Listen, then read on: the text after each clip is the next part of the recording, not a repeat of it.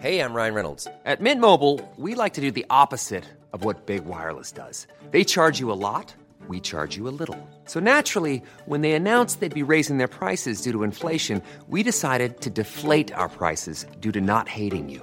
That's right. We're cutting the price of Mint Unlimited from $30 a month to just $15 a month. Give it a try at mintmobile.com slash switch. $45 upfront for three months plus taxes and fees. Promo rate for new customers for limited time. Unlimited more than 40 gigabytes per month. Slows. Full terms at mintmobile.com. When you're ready to pop the question, the last thing you want to do is second guess the ring. At Bluenile.com, you can design a one of a kind ring with the ease and convenience of shopping online. Choose your diamond and setting. When you find the one, you'll get it delivered right to your door. Go to Bluenile.com and use promo code LISTEN to get $50 off your purchase of $500 or more. That's code LISTEN at Bluenile.com for $50 off your purchase. Bluenile.com code LISTEN.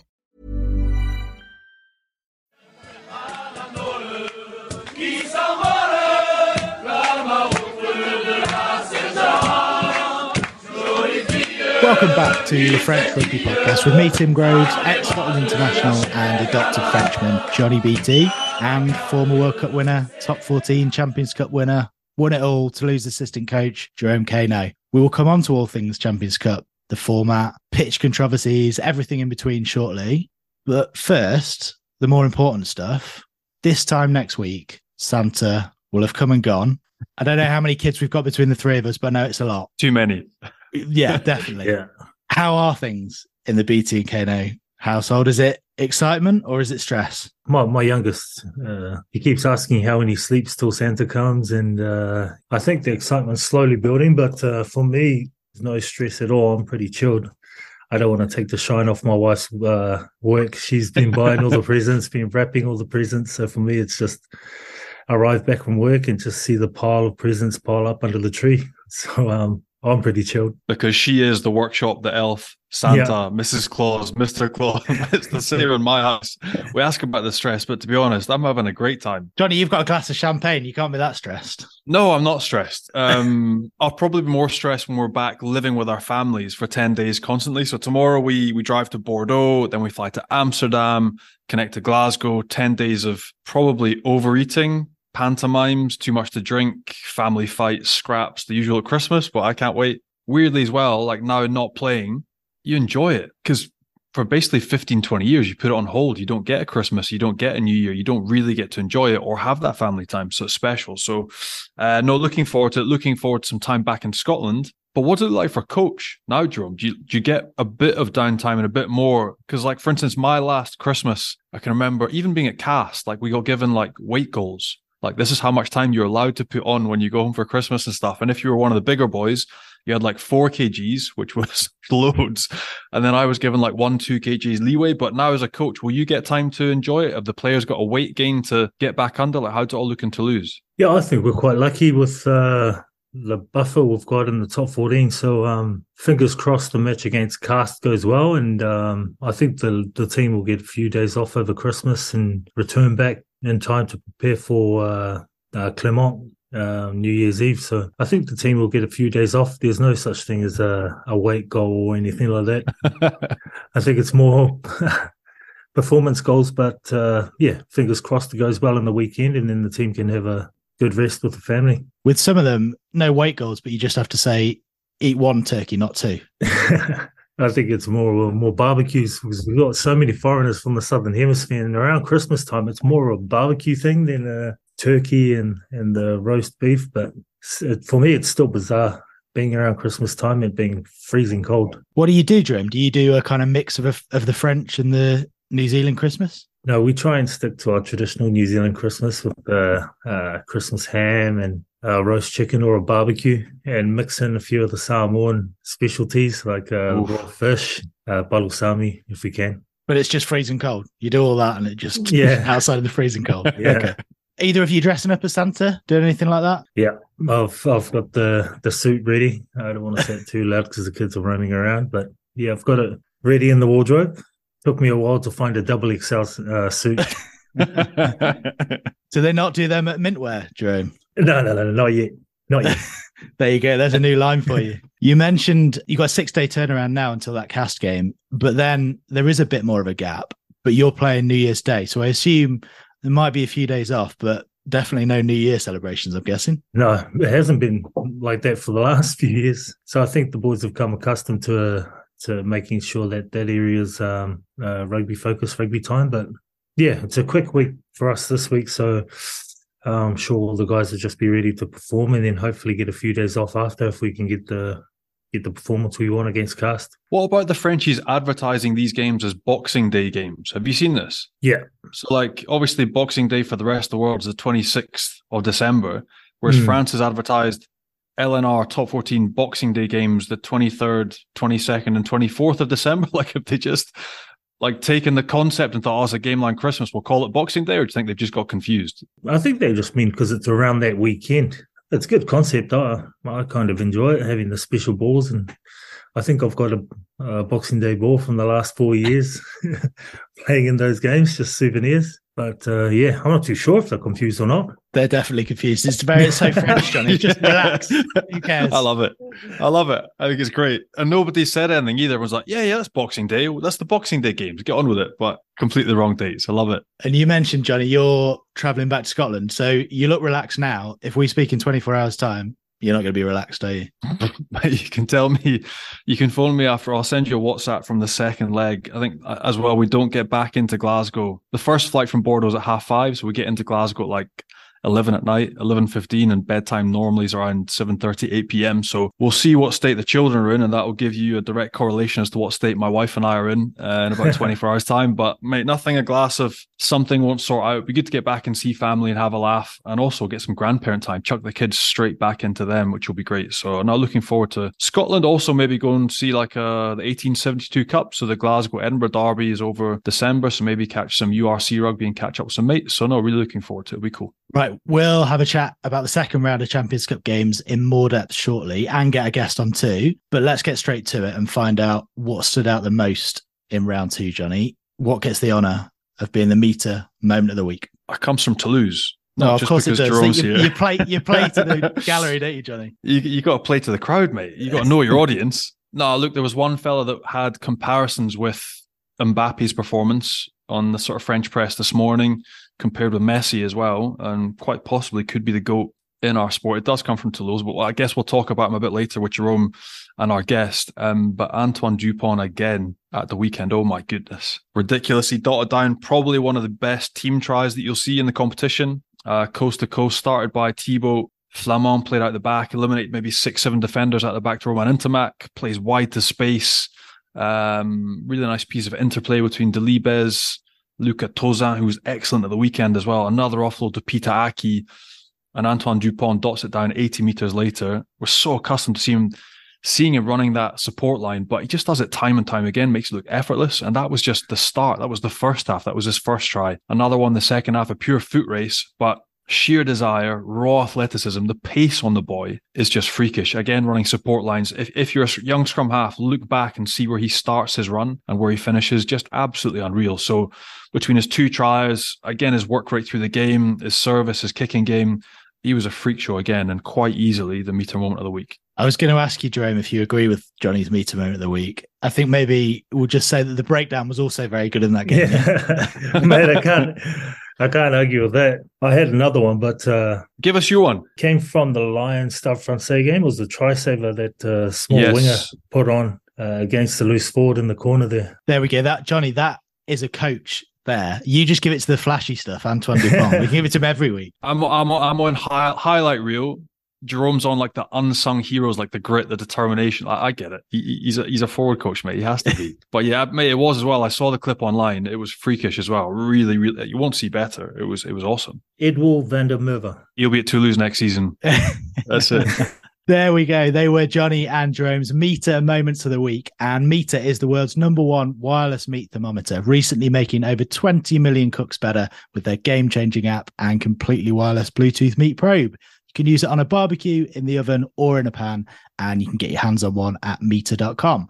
Plus, you can now get 10% off any full price item. All you have to do is enter the code FrenchPod10 at checkout.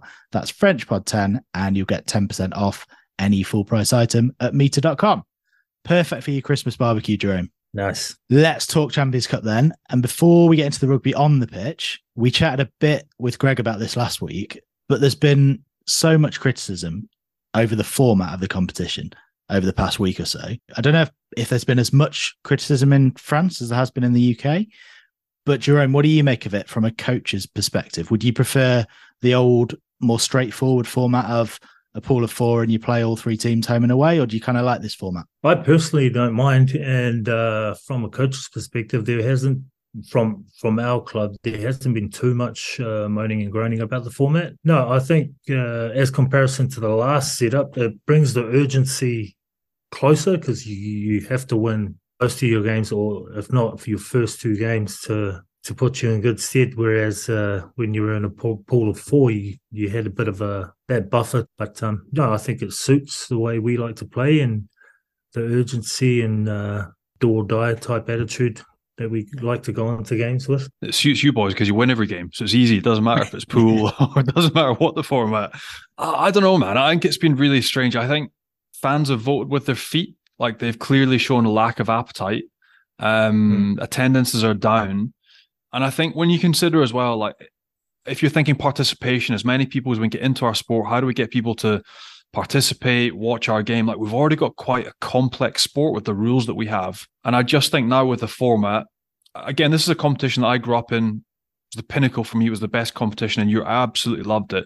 And I just think it's a little bit harder for players, coaches, supporters generally to understand that it sort of alienates new fan bases, in my opinion. I'd love to see it go back to the simple pool stage just for ease. I think that change in format combined with the South Africans coming in as alienated people, uh, as alienated fans. I think as well, there's been a couple of polls like Jerome you mentioned in UK, France, the different markets. Like Rugbyrama they, and Midi Olympique, they did a poll last week. Like, what do we think? Are we going to participate in this competition next year?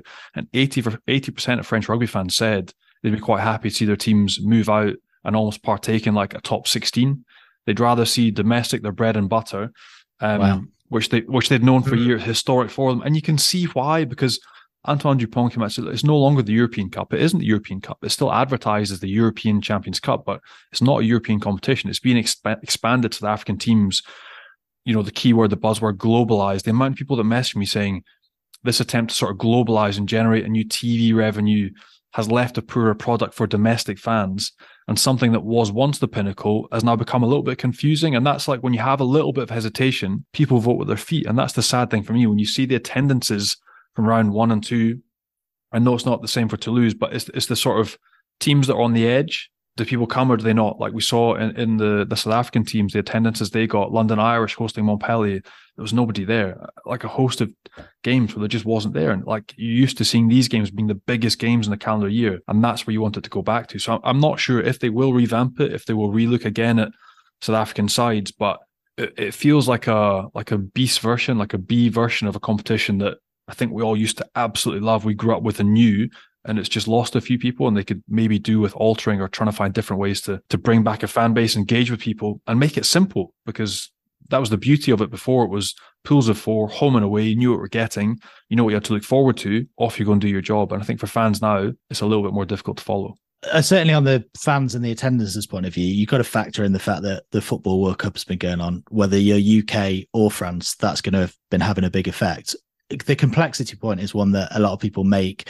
And if you can get your head around the fact that you play two teams home and away, I suppose you can just ignore the pools. And you know, if you win a couple of games, you're through to the knockout stages, finish as high up the table as you can, you'll get a seemingly easier draw.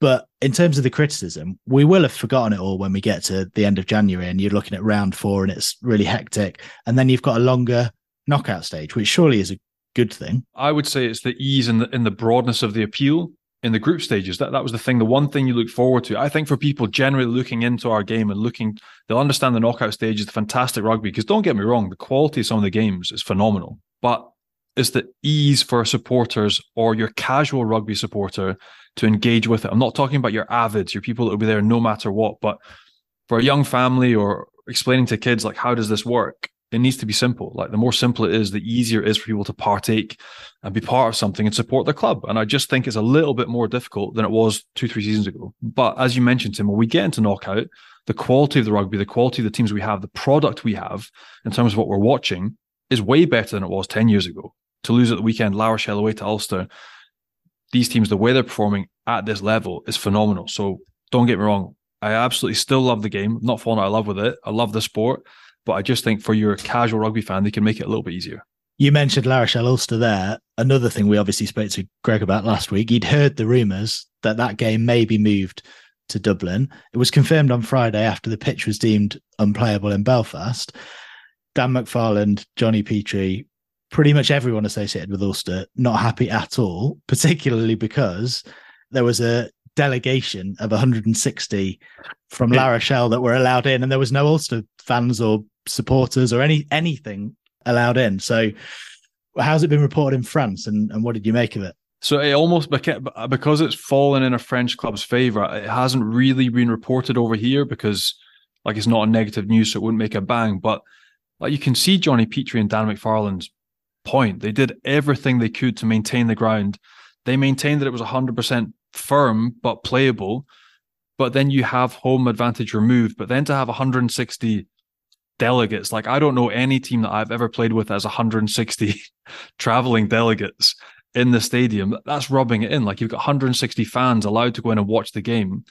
Um, and I'm sure there'll now be an investigation because that's a game that La Rochelle, they won that first half 29 0, lost the second half 7 29 and home advantage could have made a real difference to Ulster. Like you think the fine margins we talk about and the quality of the rugby we've just mentioned, Ulster there will feel hard done by. And like when you have 100, like it's almost FIFA esque.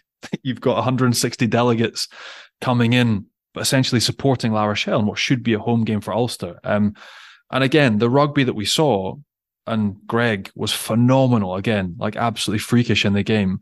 Um, but you can see why Johnny Petrie, an old teammate of mine, now MD of Ulster, um, would feel aggrieved. He'd feel really hard done by.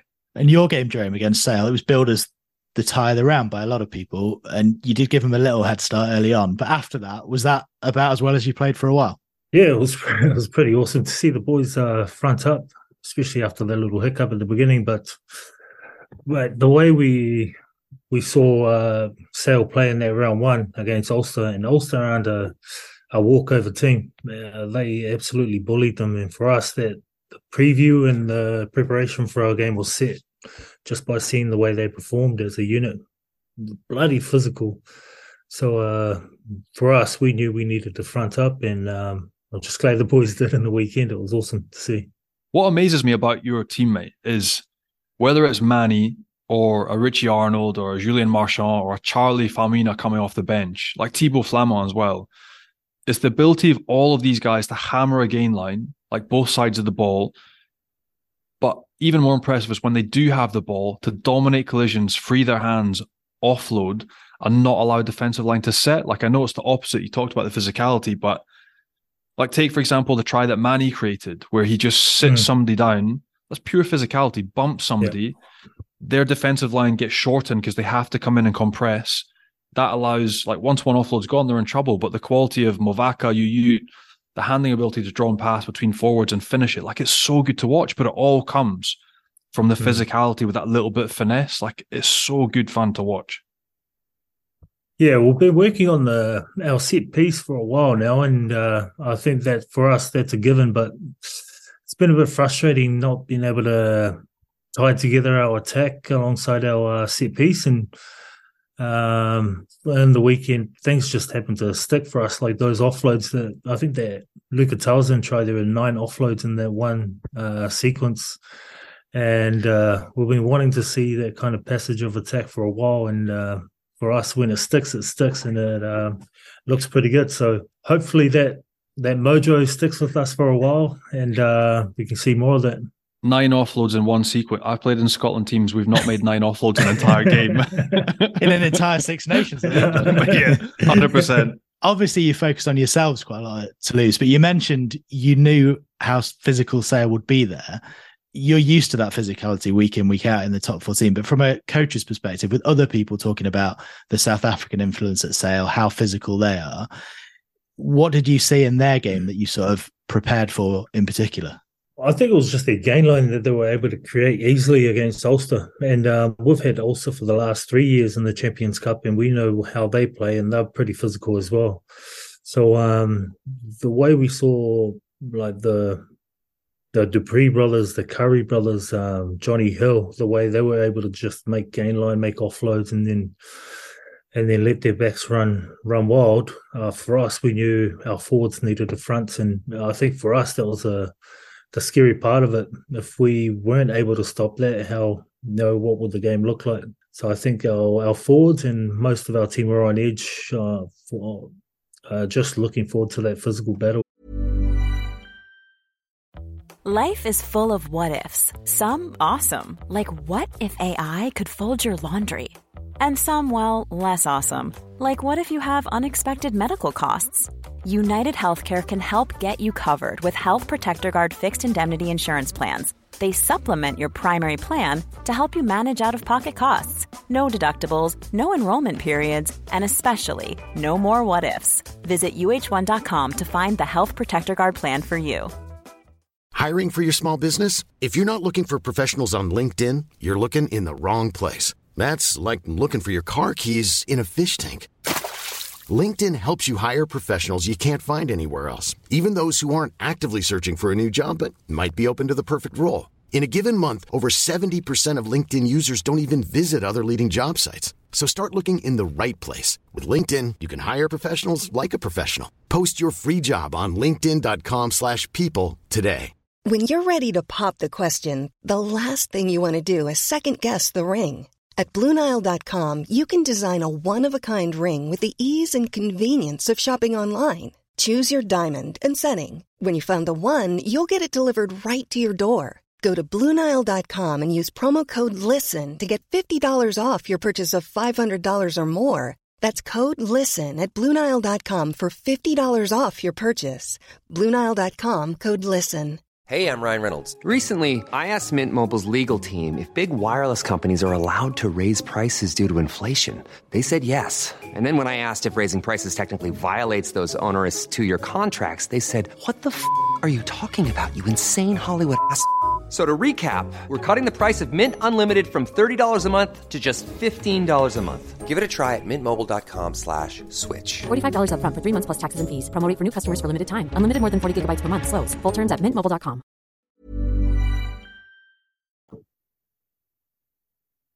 Well, that's the coach's perspective. Now, arguably more importantly, Jerome, let's get a player's perspective, someone who was really in the meat and drink in the Here physical side of things, and someone who might have a view on the coaching at Toulouse at the moment. Who knows? We'll ask him. Friend of the show, Manny Meafou joins us. How you doing? Yeah, good, good. You know, a bit tired, but um, no, we carry on. It's good to be back. We were just getting Jerome's coaches side of things. So, how did it feel out, out there? Jerome mentioned the physicality. Yeah, yeah, it was definitely um, it was one of the tougher uh, like physically European games that I've played in myself. But we expected that, and we had gone through their video uh, throughout the week, and we knew that they were um, a, a physical team and that they um, you know they liked it up front. So we were kind of ready for that, and and yeah, it was definitely a physical game, and you know it was good that we came out on top. And um, they're not an easy team, despite the score. I think we got some tries that definitely went our way, but um, no, we'll be looking forward to going over there and, and hopefully winning over there as well. So does that mean that the coaches got the game plan spot on, mate? Is that what you're saying?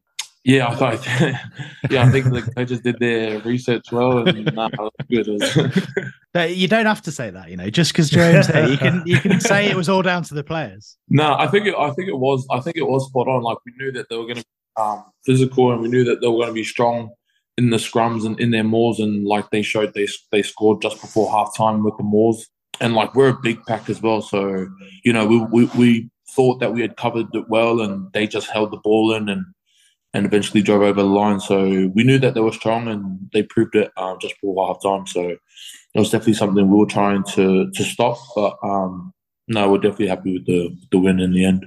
Jerome, can we get a live review on Manny's performance? Oh man, he eighty minute man. Uh, he's been he's been building awesome uh, last few games that he's been out um, out there.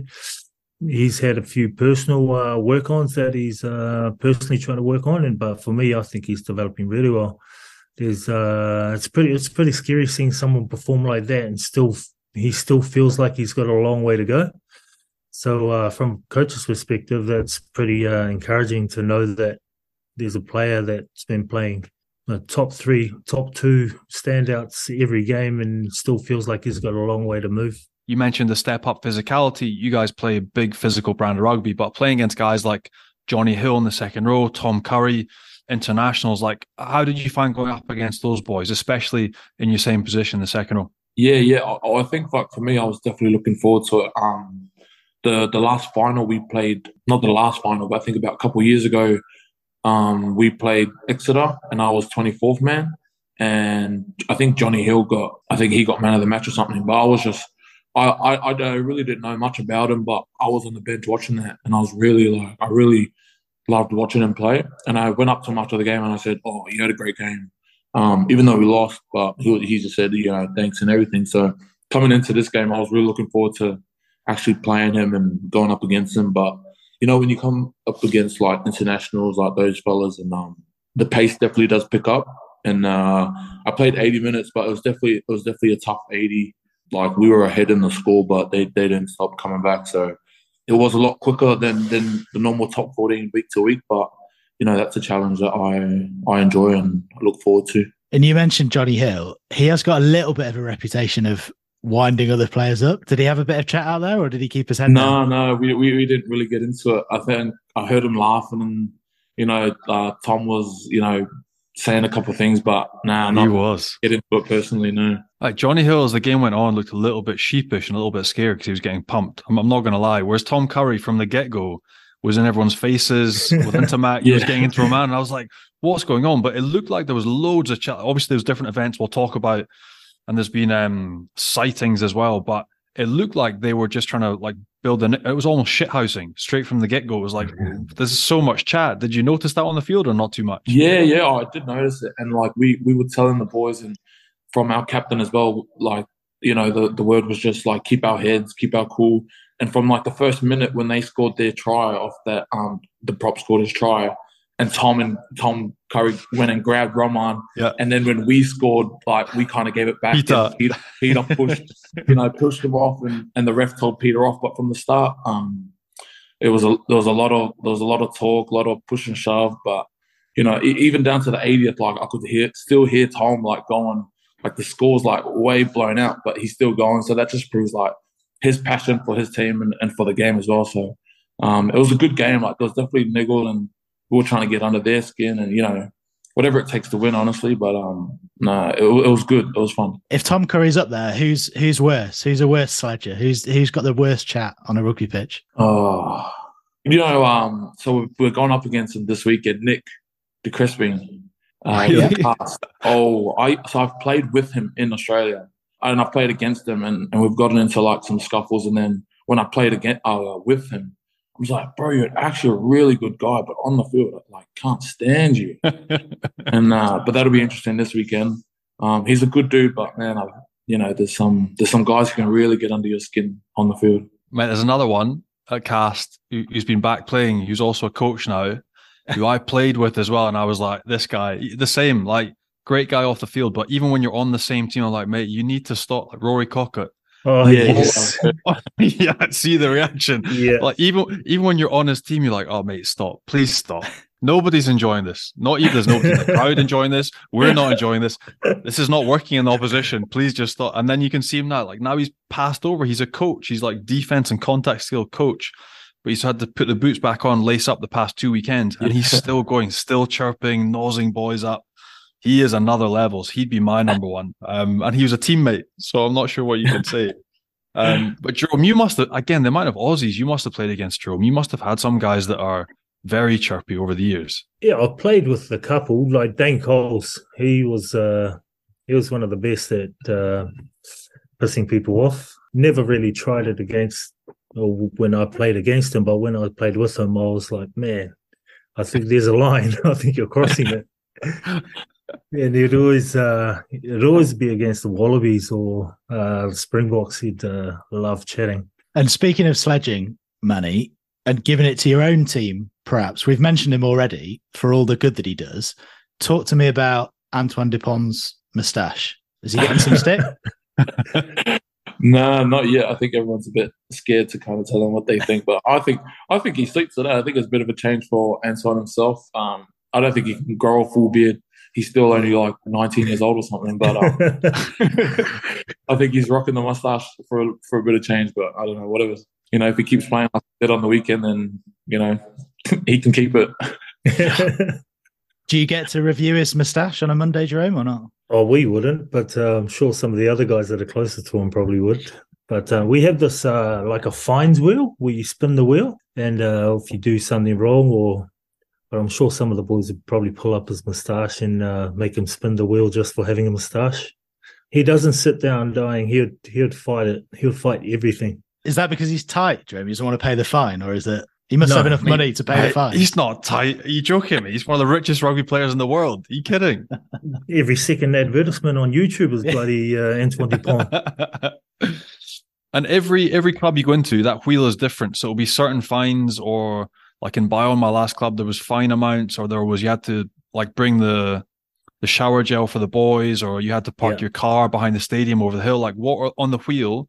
What are the different fines that you can get in Toulouse? You've pretty much got it spot on. Like we've got um, wax your ass. We've got um, money fine. Does it, hold on? Does it have to be arse? Like when in Bayonne, it was at the discretion. Whoever got fined, the social committee could choose. So, like, if you had a really bad bit of facial hair, they could they could wax off half your beard, or they could do your chest. So if you went to the beach, you look ridiculous, or they could do your ass. But like, the, is, in Toulouse, is it just ass? Is that what we're saying? No, it, yeah, it's just ass. It's just ass. Unless you've done it like the week before and there's nothing else to wax, then they go for um, right, right, right above the the private part. So oh, no. Johnny, they've they've taken it up a notch, Johnny, since your day. Mate, they've gone pubes. yeah. That's that's definitely a step up. yeah, but other than that, that's pretty much it. Like, uh, yeah, shower gel, you know, coffee for the coaches. Ah, who put that on there?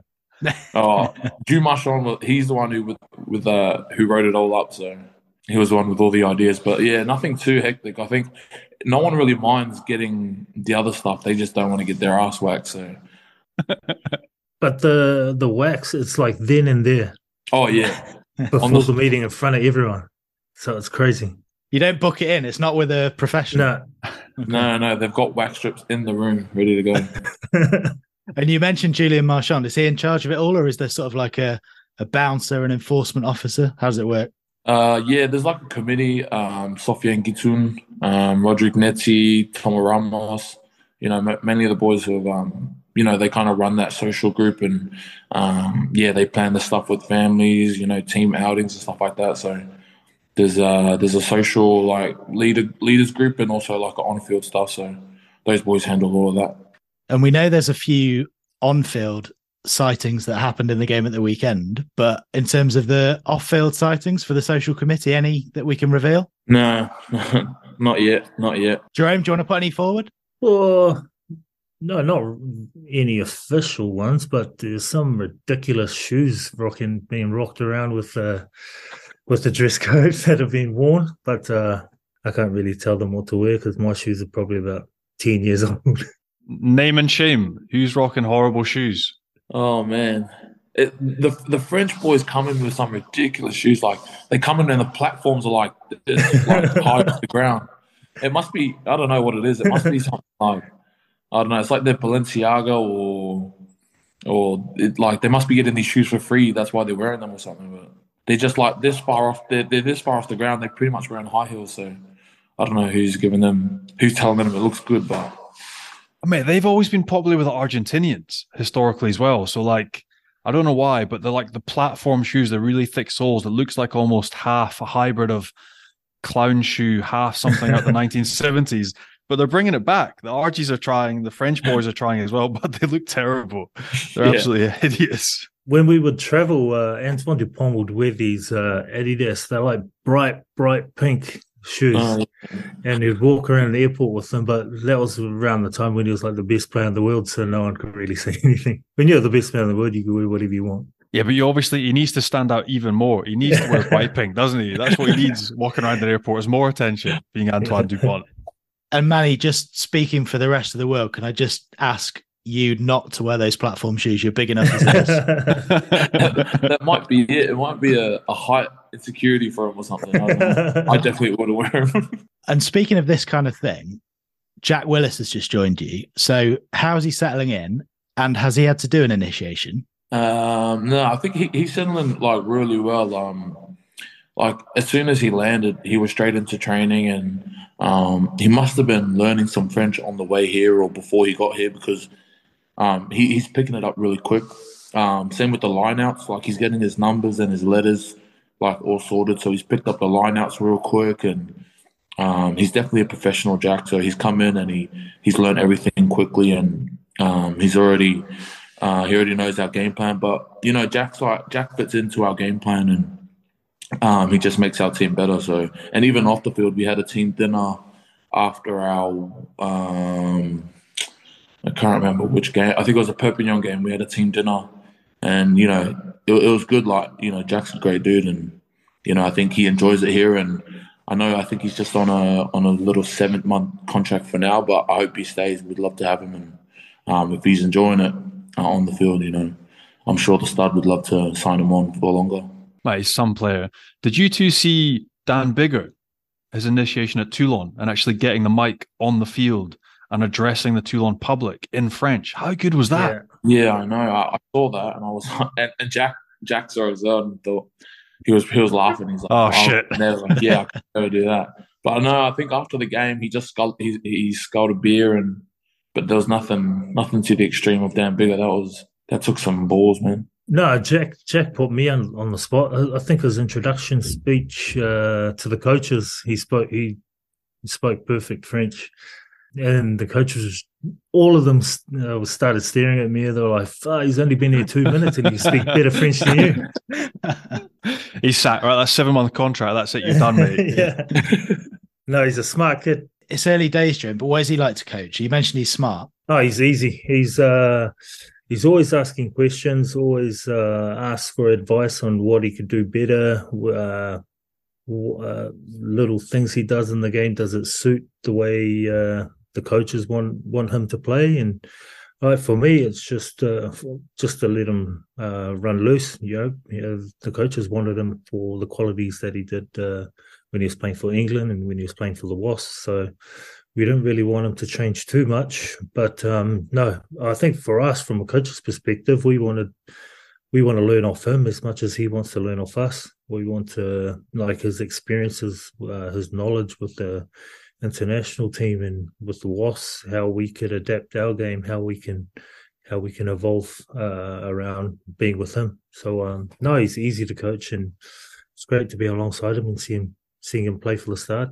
In terms of the initiation, Manny, you normally shave heads, don't you? Is there anything else that Jack's got to look forward to at some point? No, I don't think he'll be shaving his head. So here at the start, we normally do um, our shaving of the heads at camp. So if you haven't played a top 14 game in between our camps and you get to a camp and you haven't got a cap yet, then that's when you would shave your head. But he came in and he was on the bench on uh, after two days of training, so you know he's safe of, of shaving his head.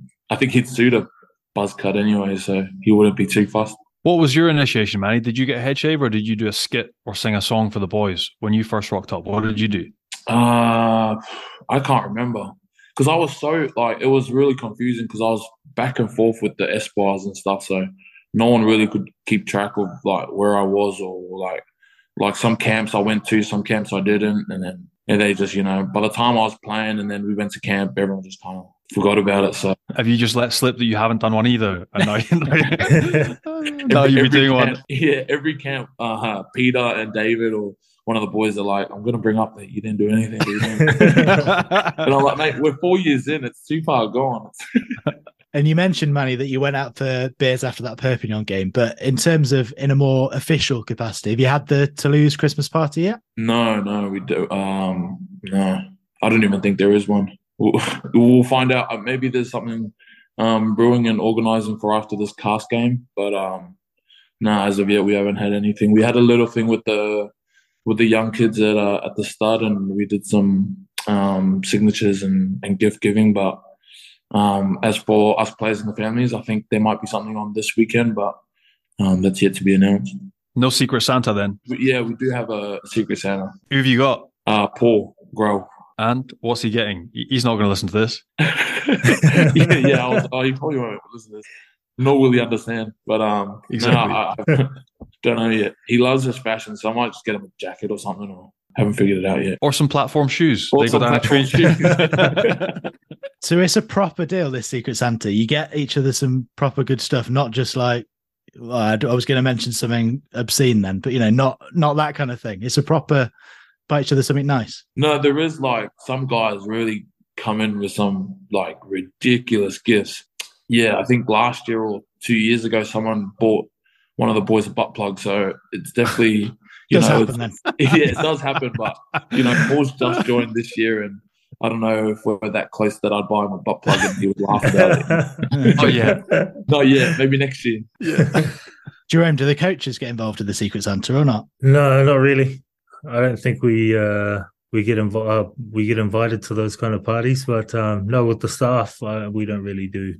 No, last year we didn't, and this year we don't. So I think it's too much of a quick turnaround from the Boxing Day game, and Boxing Day weekend to preparing for the next game, but also mixing that in with some family time. So I think coaches weigh it up and would you have a party or would you rather go spend some time with the family? But the players love the. It's awesome that the players get together and um, spend that time to to be able to connect. That's what I miss about playing. Manny, you can still ask the coach round. Like, don't pretend that you have to be cool. Like, this is where this is going. Manny, Oh, what no, are I- you doing for Christmas? Because Jerome's It- coming. Yeah, I am. I invite myself. it is actually being held at my house. So those guys who are hanging around um here in Toulouse, they're all they're all coming over, and I'm pretty. I think Jerome's coming over. I'm not sure, but um, He the is, he is now. there. He is. You are now. And what's the food? Is it? We just talked about Jerome's traditional Christmas, but being over here is a mix. For you, it'll be a mix of there'll be French boys there, so it'll be French and Aussie influence at Christmas time, or what are you going to be cooking? Yeah, it's just a bit. Uh, honestly, it's a bit of everything. Everyone's bringing a plate, so um, bit of Islander influence. Um, yeah, like French French food and just a bit of everything. Everyone's coming with their own plate, and we've got some. We chucking some stuff on the bar- some meat on the barbecue, so there'll be definitely be plenty of food here. But no, just a mix mix of everything, really. When he says we're chucking some meat on the barbecue, it's like Samoan some meat, not. not uh, How many animals are going on that barbecue? and most importantly, just to put Coach Kaino's mind at rest, no big night out on New Year's Eve, Manny. yeah, yeah, no, we'll uh, we'll definitely be having a quiet one New Year's Eve. Um, yeah, we'll be in Clermont now, so won't won't be any uh any drinks there. So once I round back. I completely forgot to ask you both, but we talked about the niggle, the nose on the field. But we've seen today, that Tomo Ramos has been cited for two things for headbutting and for eye gouging. And I'm assuming that's for the action at the end of the game. Like you score a breakaway try, you think you've scored, but then everything gets pulled back. There's a scrap. Like it looked really confusing as well for you boys at the end of the game. Did you see anything happen or not really? no, I wasn't near the fight um or, or the scuffle. You know, when when these scuffles get um, break out, like I, I'm too tired to be pushing. And shoving. I'm, I'm using this time off to catch my breath. So no, I wasn't. I wasn't near it at all. But um, so I even the Sale boys started shaking our hands and everything, and I went to shake the ref's hand, and he said, "No, no, no, the game's not over," and he just wouldn't shake my hand, and I was all right. So I, I just thought they were looking back on if there was anything going on or anything happened. Um, but I start, I took a knee and I started taking all my strapping off, and then um, Josh Brennan had told me that there may have been like a like maybe a punch or something, and so I didn't think much of it. And then when they went back and said, you know, that there was a headbutt involved and and, and Tomo got sent off, I was a bit surprised that that we had to go back and then play again, and they ended up scoring that try at the end there. So I haven't seen too much video on it, but um, you know, Tom is not a, a malicious guy. Like he's not someone to go out and, and, and hurt someone like intentionally like that. So it could have been an accident, but um, yeah, I think it's a bit harsh, and, and we'll soon find out the, the consequences of it. On a slight tangent, Manny, we had your former teammate Zach Holmes on last week. We saw Steve Borthwick unveiled as England head coach today, and we were chatting to him as an Australian about Eddie Jones. And we can get your thoughts on it as well, Jerome, in the international game. Zach was very surprised that they'd made this move so close to the World Cup. He just thought Eddie's record at World Cups was brilliant. Why are England doing this? Do you have a view on as an as an Australian, and what what's he viewed as Eddie back in Australia? I don't know too much about Eddie. I know um, his coaching success and um, like what he's done in the past. And I heard what Zaki was saying, and Zaki's got reason. But I think like when it comes down to it, it's it's a bit cutthroat, and um, like I think like rugby, even just recently, is becoming a bit more like you know like these other sports where it's it's more cutthroat. If you don't come out with the results and stuff like that, they they cut you straight away. But you know whoever's paying the coaches definitely have an expectation, and if you know if their expectation is results and winning and stuff like that, then you know I guess it's their money to, to play with, and you know their decision to make. So um, I can't say much on that. I don't know Eddie personally or or anything like that, but you know these are you know as, as a player as well. You know if you don't perform, you get dropped and and you don't play. So I think it's just based on performance and results. So, you know, when it comes when you're talking about it coming this close to the World Cup, I don't I honestly don't know. I've never been in a international scene or, or even played or come close to it playing a World Cup. But um, I'm sure Eddie's got plenty of stuff lined up, and you know, finding a job is not hard for him. So I'm sure I'm sure he's fine. It's just more if England can turn it around in, in a short period of time and make something happen in the World Cup. Eddie's a particular type of character as a coach, and I think the way he was with the media and the public, and uh, I kind of enjoyed his personality. Um, I when I played in Japan, I got time to spend. Uh, got to spend a bit of time with him when he was working with the Japanese uh, side there. He always visited the clubs and always seemed like a great man. But uh, he had his way of coaching, and I'm sure the players that have worked under him would know what what I meant. And we've also seen a few uh, articles circulating about what type of coach he was towards his uh, towards his colleagues. But at the end of the day, he did get results wherever he went and um, that's what I respected him for. And every time I've come across him, he's always been a great person to talk to and chat to. But um, going back to what he was like in the in the media, I I, I just think with the the job he had at England, he was kind of headhunted by the media in terms of whether he won or not, whether he got the results or not. So I think regardless of what he did, they were always going to try and find something wrong with the way he was. And um, yeah, I think it's brave of the RFU to to chop them before the World Cup. But like Manny said, they've they've obviously got a plan, a succession plan for what they want and what it looks like, and just didn't happen to have uh, Eddie Jones on the on the top of that that list. And you guys have got Castres this week. Johnny, is Eddie doing a bit of consultancy work with Castres? Hey, he's got offers coming out of his backside. He needs a butt plug. That's what he's saying, man. get him on for Christmas. Uh, look, apparently he's, he, uh, too much. He's got, uh, like, I think he's got two or three NRL sides after oh, yeah. him. Uh, Castres have asked him to want to, if he want to do a bit of consultancy. He's got the USA apparently. There's been loads of different angles already, but like he's a talented, hardworking, industrious, successful international rugby coach. Like he's not going to be short of offers. His legacy is fairly freakish. And, and Jerome, you just mentioned as well, as much as he's been maybe hard to work with as some coaches, fundamentally he's a good man, a rugby man. So he's going to find an awesome job somewhere. Um, whether that's with Pierre Henri Broncan at Castres, I don't know. I know they've said publicly they want to get him to come and do some consultancy. I saw Eddie, he also did a feature with Midi Olympique this morning as well and he was saying, "Oh, bravo, Galthié! Finally, you've got a French team that can play a little bit like England." you know, just typical Eddie, like shooting back, taking the piss, and he, he's back on it. You know, he'll be focusing on his next role, wherever that is, and I'm sure he'll take all of his mischief into wherever he goes next, and he'll do another good job. And Manny, you mentioned there that you've not been involved in international rugby, but we know from having you on before, and from you speaking to Johnny recently, you've just taken your French citizenship test, haven't you? Yeah, yeah. So um, yeah, I did do my interview, and I was uh, I, sh- I shot Johnny a message like the night before my test because every every French person I spoke to, they said you're gonna be fine, you're gonna be. But I was thinking like they don't do the test, like they just get their passport. So I'm like, why am I asking someone who's never gone through it? And so I asked Johnny like the night before, and he sent me a bunch of stuff. He terrified you, basically. The night before, he terrified yeah, yeah, you. he did, he did, he did. He said, "Oh, they grill you for forty-five minutes," and but I don't think I got the same test as Johnny because I went in there and we took a few photos, and they asked me a couple questions, and oh, went back, signed a few photos and stuff, and then everything was all good.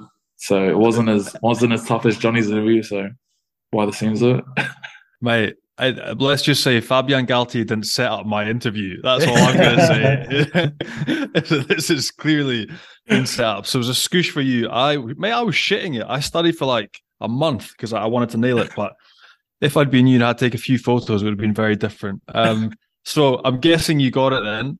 It went well. I'm assuming you actually went through the test. You didn't have to take just a few photos. You did some serious bits, surely. Yeah, yeah, yeah. Um, yeah, there was a lot of questions about the French history and stuff, but um, yeah, no, it was it was like it was scary. Like a uh, like um, you can like speaking French is one thing, but then you know when you have to speak French about French history and stuff like that, um, it is nerve wracking. And, like part the passport is a is a big thing for me. Like um, like for my future and stuff. So a lot of it was was weighing down on the on this interview. So um, it was good that it that it went well, and now it's just a waiting game. How long does it take to get the results? Do you know? Yeah, so I got like you get an email which comes through like eight, nine, ten months after that interview. That might just be in time for some warm up games before World Cup in 2023. so the timing actually be quite good, bro. Um, but seriously, like, what's your latest contact like with Fabian? Are you staying in touch? Is he keeping tabs on your progress? Do you have contact through the club with the national setup with William Servat, like you mentioned? Is that all still continuing, or how's that going?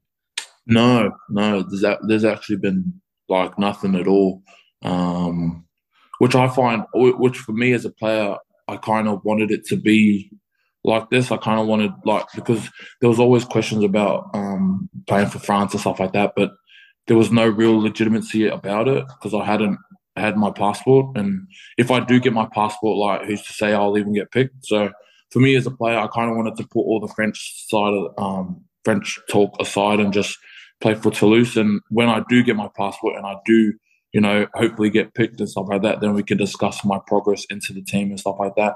But no, there's been no chat with Fabian. Um, my my focus now is playing for Toulouse and playing well, and then you know, and getting this passport as soon as possible for for hopefully Six Nations and then um, into World Cup. But that's my focus, and then you know, maybe we can talk to Fabian then. But no, there's been no chat. Like there's only been internal chat with the with Toulouse and like what I want to do as a player and where where where my goals are at and how we're going to get there with um, and how we're going to do it. So, you know, I'm just focused on getting better, and I think if I can play at the best that I believe I can, I think that that French stuff will all follow. Mate, that's awesome to hear. And, and we talk about those goals; they can be incremental, they can be big changes. But like, would you mind sharing like things that you'd gone through with coaching staff, or ways that you want to adapt your game? Because you talked about not being the finished product but the raw pieces are absolutely there, mate. Like your performance at the weekend was outstanding again. But in terms of you moving yourself forward and becoming a more rounded player, what do you feel like you need to add those little add-ons that you want to change? Yeah, I think like I, I work real closely, um, which might not be surprising, with the S and C coach. um, so we like work real closely, like, and like I think it's for a lot of big boys. Like um, our actions are, are big plays, and our actions you know, make a difference within the game. But it's just all about um, repeating those actions throughout the 80 minutes. For me, I, I want to be um, like I'm, we're working on being a bit more explosive, um, not you know running the same pace throughout the whole game. Like a player like Thibaut Flament, when he scored his try, like you know, only Thibaut could have finished that. He ran that line hard, and he's he's fast. You know, he's quick on his feet. Um, he's got his long stride. So for me, like working on my explosiveness and just being a bit more agile around the field and, and just doing those repeat efforts um, from the first minute, from kickoff to, to the 80th. Um, doing like big actions, big carries, big tackles, but just doing it more more consistently and hopefully being able to do that not only in top 14 but also at international level. And Manny, after the game at the weekend against Sale, did you go out and celebrate and watch the World Cup final? Because it started pretty much as your game finished, didn't it? Yeah, yeah. So they played it um, on our screens at the stadium. Uh, so as soon as the, the whistle blew and um, we had you know did our little round around the walk around the stadium, they they put the game straight up. And then at our uh, our sponsors and you know they had a at the back they had they had the game on every screen, so um, everyone was there, everyone was watching, and you know uh, Argentina got on top. What a game though! But I don't watch a lot of football, but I, I watched that game. That was that was a crazy game. And you've got a couple of Argentinians in the squad, haven't you? So yeah. have they been giving it some, Jerome, in the changing room already, or no? The they're pretty chilled, but I've I've walked through the change room and the staff offices uh, this morning, and there's um there's a picture of Messi on pretty much nearly every locker in the professional change room. And in the in the coaches on the coaches door, there's a the, at the end where all of them are where Messi's holding the trophy, and they got the team photo. There's a few on uh, the doors upstairs in the the coaches' offices. So I think that's their way of rubbing rubbing it in. But if you were to see them within the group, they'll be so quiet. They're they're really uh, respectful, but inside they're pretty much um, celebrating. No, there's a there's a lot of photos going into our into our players group of of just a bunch of messy photos, Argentinian photos being stuck onto onto the French players' lockers, and I think I don't know which one it was, but they had written. I think there's a Argentinian chant or something or a song, and they've written the lyrics on like pieces of paper and they've stuck it on the lockers. so I think that's their way their way of rubbing it into the to the French boys. But nah, it's uh it's all fair game. They were, the French boys were talking it up before the game and when Argentina had lost their first game. So I think they're getting their revenge now. Like speaking to some of the boys down at Castres, Benjamin Urdapilleta, the 10, had placed a bet with something, I think 10 of the players. So if he had, if Argentina lost, he had to sing the French national anthem in a French jersey with a French flag and go on social media and do it every day. If Argentina won, he gets to pick like one player every day, has to get an Argentinian Messi strip, Argentinian flag, and sing the the Argentinian national anthem on social media. So today it was Mathieu Babillot, the Castres captain, was on his oh. social media with all oh, his followers listening to him singing in Spanish in the Argentinian anthem. So they'll be loving it down there. I imagine there'll be a few because there's Argies everywhere in France, man. In the top yeah. 14 in Pro D2, there's so many good players um, throughout the league. So I'd imagine there's a fair few bets lost and a fair few Argie boys enjoying this week in, in France, 100%. We'll let you go in a minute, Manny. But given our chat earlier on, I think we should keep you on for this bit because we're partnering with Manscaped in the lead up to Christmas. So before we give you the details on where you can get your hands on one, and they make a great Christmas present, let's face it, no man should be without one. We sent one last week to Uini Atonio on the advice of Greg Alldritt. We've got a couple that we can send down to Toulouse. So one from you, Jerome, and one from you, Manny who needs the most? Who's the hairiest teammate? Who's got the biggest bush? Who needs one? Oh, I'll go first. that came quickly.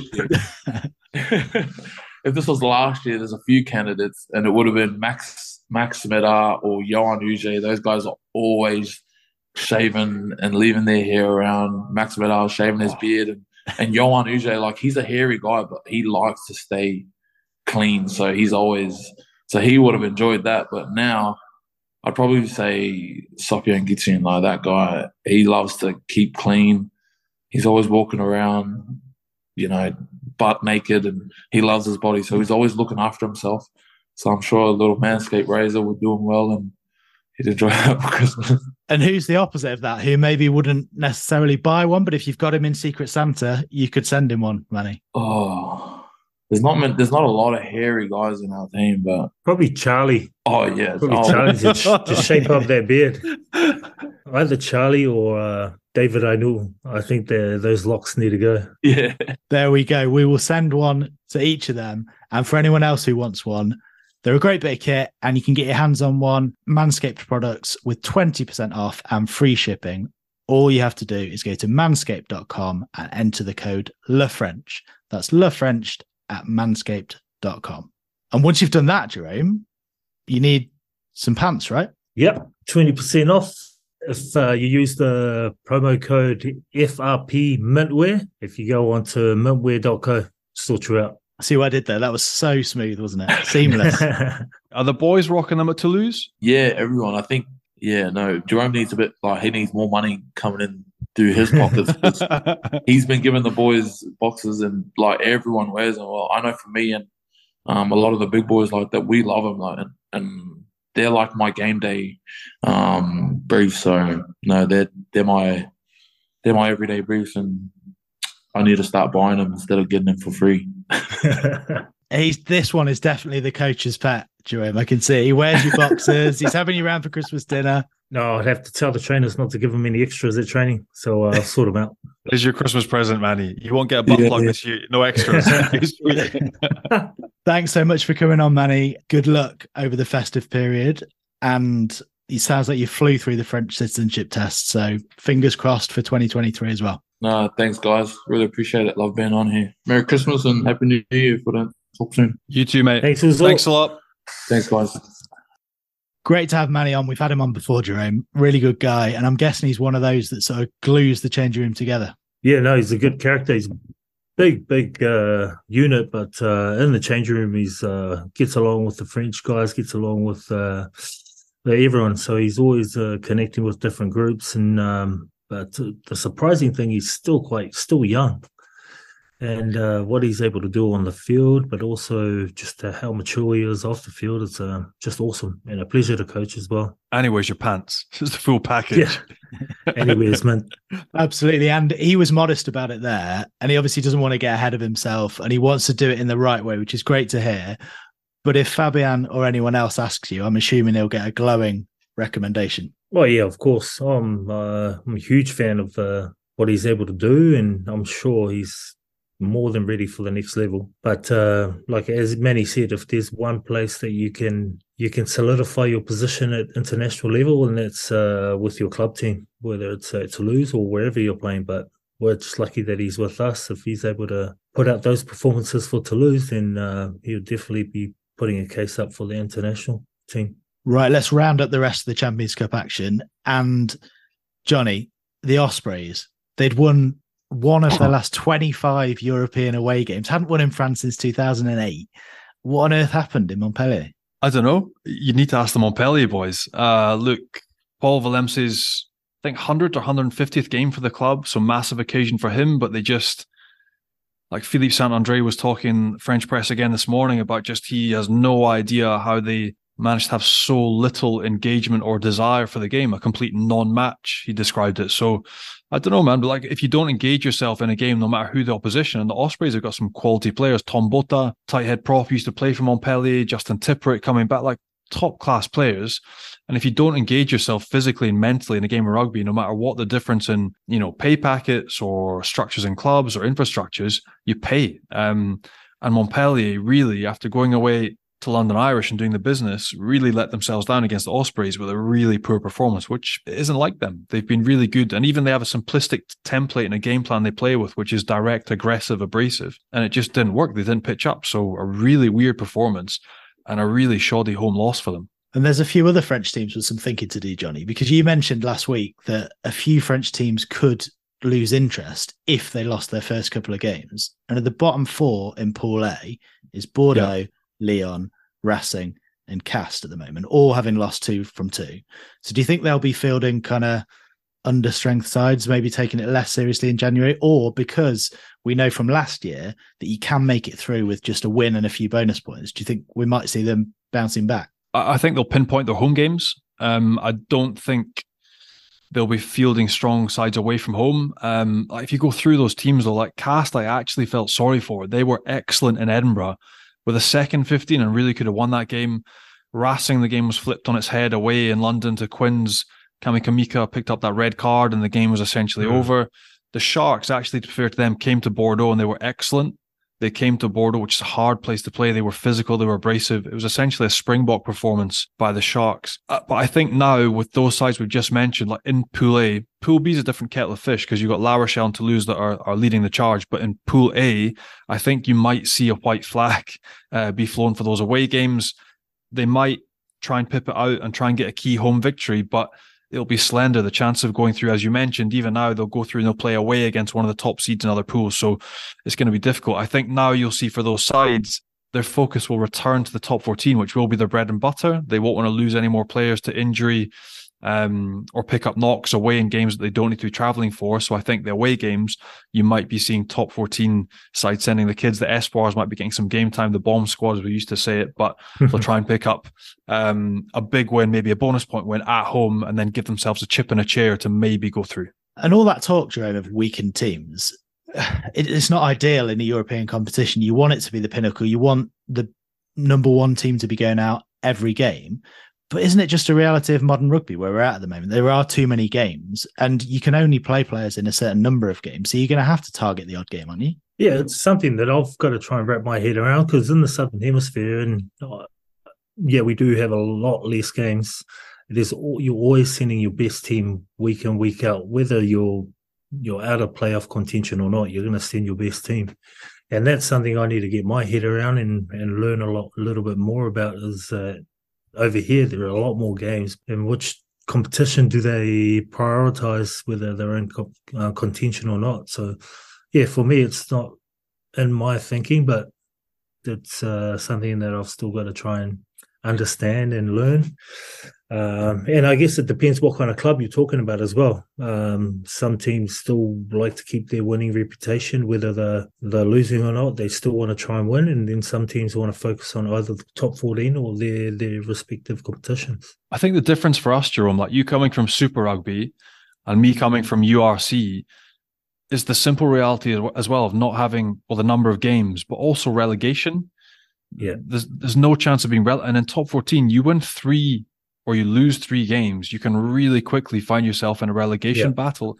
Uh, uh, and again, that's something that we didn't grow up with, so it's not natural. But you can see why there's much more of a tendency to protect like your bread and butter and your domestic competition because if you don't perform really quickly, you can get relegated, which would be horrendous to one of the top sides in the top 14. So it's weird culturally growing up with something different, but then I also completely understand why they have to put much more of an accent yeah. and invest further into the domestic comps as well. And just quickly before we go, Finn Russell to Bath confirmed now. How will we look back on his time in Paris? Well, geez, I, it sounds weird to say. Like, there's a lot floating around the press about a one million pound contract, which sounds really weird when you when you put it in the context of like a a cost of living crisis, but almost like a cost of rugby crisis, where we've just lost two premiership sides, but they want to buy success, and Finn is one of the best in the business. It's also a step closer to home for him and his missus, who've just had a little Charlie, a new arrival. And how will he look back on it? Look, I, will look back on it with pride. Like I hope he looks back in the same way. But um, for me, it, I incredible pride to watch a fellow Scot, a Scottish ten, incredible to watch, light up the top fourteen, represent himself, his family, his country really well. And obviously, the rumor mill is in full swing as it is every week.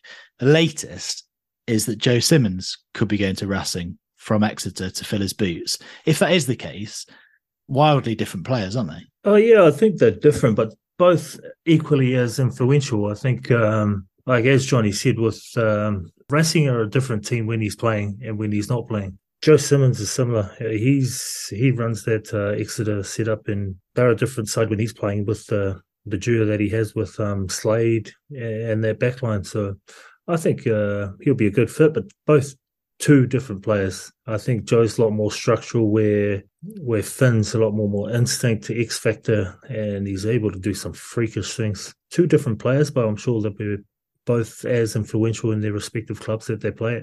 And you got to think as well, whoever is there working under Stu Lancaster, which is systems slick operating a really high level, they're going to fly. And another All Blacks coming to the top 14, isn't he, Jerome? Pita Gus.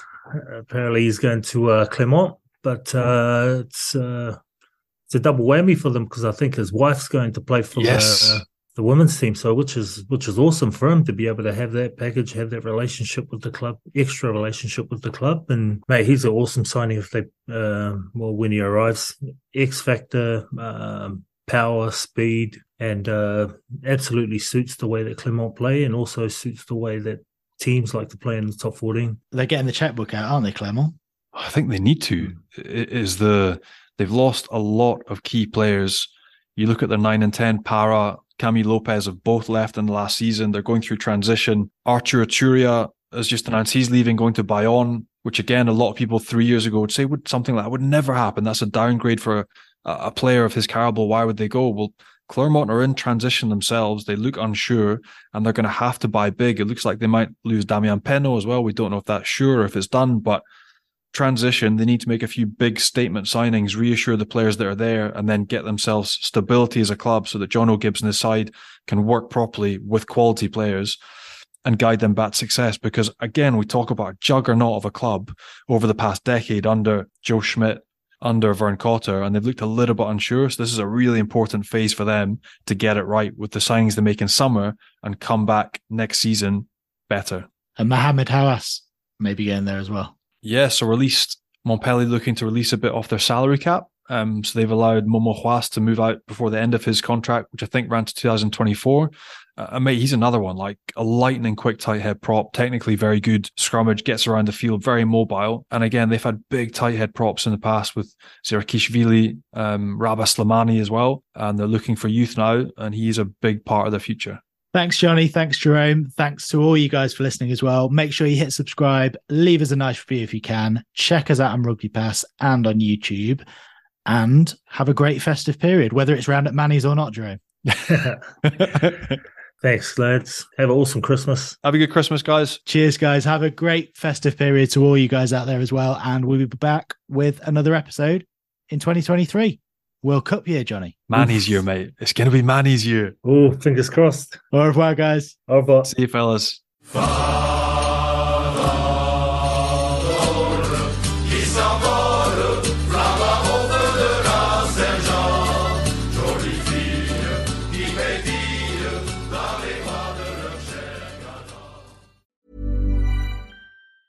Hi, I'm Daniel, founder of Pretty Litter. Did you know cats tend to hide symptoms of sickness and pain? I learned this the hard way after losing my cat, Gingy. So I created Pretty Litter, a health monitoring litter that helps detect early signs of illness by changing colors, saving you money and potentially your cat's life. Pretty Litter is veterinarian developed, and it's the easiest way to keep tabs on your fur baby's health right at home. Go to prettylitter.com and use code ACAST for 20% off your first order and a free cat toy. Terms and conditions apply. See site for details. Planning for your next trip?